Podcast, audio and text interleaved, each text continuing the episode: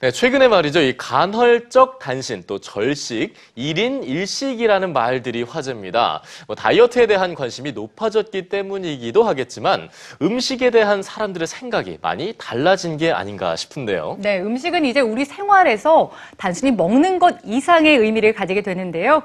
오늘 꿈꾸는 책방에서는 음식에 대한 특별한 이야기들을 소개해 드립니다. 선민지 문화캐스터입니다.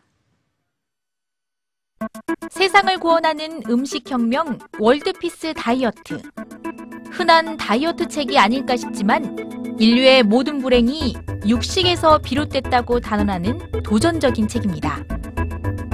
대학 교수인 저자는 어느 날 출가를 하면서 오르게 된 영적 순례길에서 우리도 모르게 무감각해진 육식의 잔인함을 깨닫게 됩니다. 음식을 먹는 것에서부터 우리의 그 전반적인 문화를 돌이켜서 생각해 보자. 그러니까 세계를 조망하는 방식을 음식 문화에 한번 더 보자라는 거예요. 그다음에 육식을 통해서 익숙해졌던 예를 들어 동물의 노예화나 동물을 고통스럽게 했던 것들을 우리도 무의식적으로 그걸 받아들인다는 거죠. 목축 문화와 자본주의가 우리 식탁을 어떻게 변화시켰는지, 그리고 인간이 그런 문화에 어떻게 세뇌되어 왔는지, 방대한 지식과 탄탄한 논리로 무장한 책을 읽으며 우리는 불편한 진실과 마주하게 됩니다.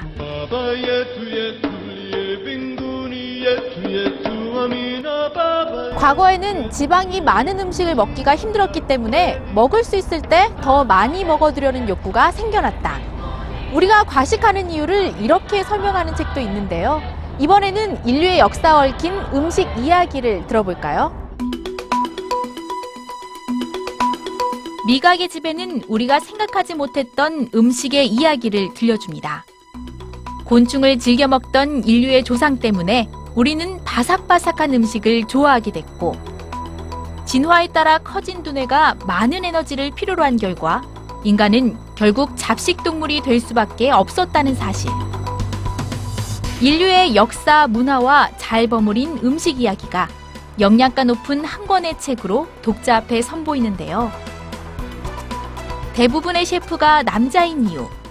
매운맛은 고통일까 쾌락일까? 구석기 식단, 중세 단식 소녀 등 흥미로운 주제들도 눈길을 끕니다. 인류의 역사와 문화를 반영하는 기억의 산물이자 인간의 마음을 표현해주는 내적 언어 음식.